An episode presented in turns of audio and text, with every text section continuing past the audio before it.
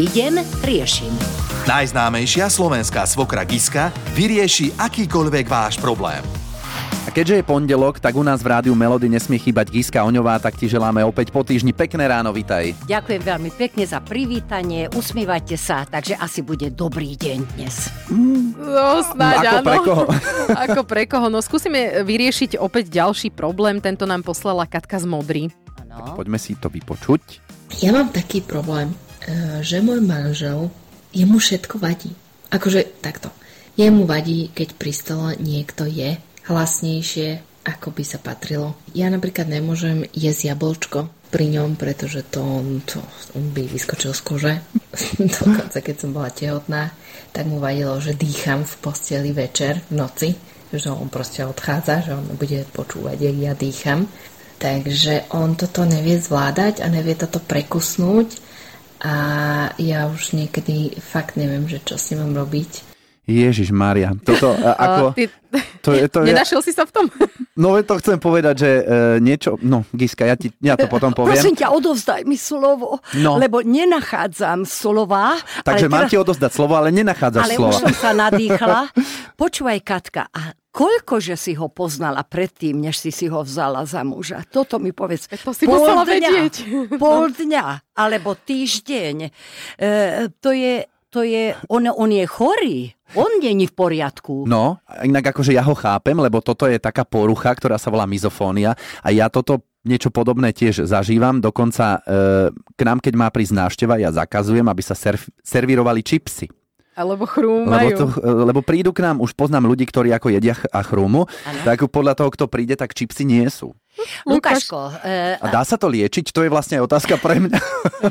Počúvaj ma, e, to, čo si teraz povedal, to je veľmi takticky sa vyhneš problémom. Veľmi takticky. Nikto netuší, prečo sú tam není tie čipsy. Aha, dobre. Ale aby jedna tehotná žena nemohla pokojne dýchať, dokonca vzdychať, keď pod svojim srdcom nosí dieťa tohoto háklivého človeka, Áno. ktorému všetko vadí, tak to už, e, to už je strašné. Povedzme, že má veľmi e, vážnu prácu a že potrebuje sa vyspať. Tak aj to je možné, že samozrejme oni sa môžu pomojkať a potom nech teda sa presťahuje do obývačky na gauč, alebo to je jedno, e, keď mu toto vadí, ale to, to, je, to je aj také, povedala by som, pre citlivú tehotnú ženu aj také bolestivé, že ten môj najbližší, s ktorým čakáme dieťa, e, je alergický na moje... e, Že ešte aj nadáva. Že ešte aj nadáva. A že nemôže papať ani jablko. Eh, pokiaľ, pokiaľ ho pres toto všetko miluje, ľúbi a rozhodla sa pre spoločné dieťo, dieťa, tak on sa asi v tomto neprispôsobí. Ona tie jablká bude musieť papať na tajňáša. Vyzerá to A tak. Vyzerá to tak, alebo keď teda nebude doma.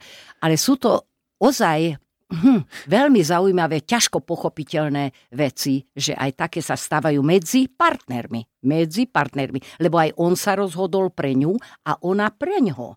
Chápeme? Chápeme. No. Ale už keď sme pri tých jablčkách napríklad, aj ostatným ľuďom, ak to vadí, tak podľa mňa e, vadí mi len to, keď si ho zoberieš do ruky a chrúmeš, tak, ale že keby že si ho nakrájaš a tak odkusuješ, tak to, To, to je v poriadku. to je iný zvuk. Hej?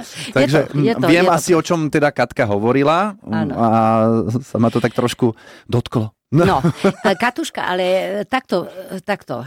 Ty, ty si musíš vy, e, vymyslieť riešenie. A tým, že čakáš, čakáte vaše spoločné dieťatko, tak e, pokiaľ tieto dve veci si povedala, tak nech teda ide spinkať do vedľajšej miestnosti, keď mu to tak veľmi vadí, že tak a možno po pôrode on bude zase chrápať a ty odídeš od neho.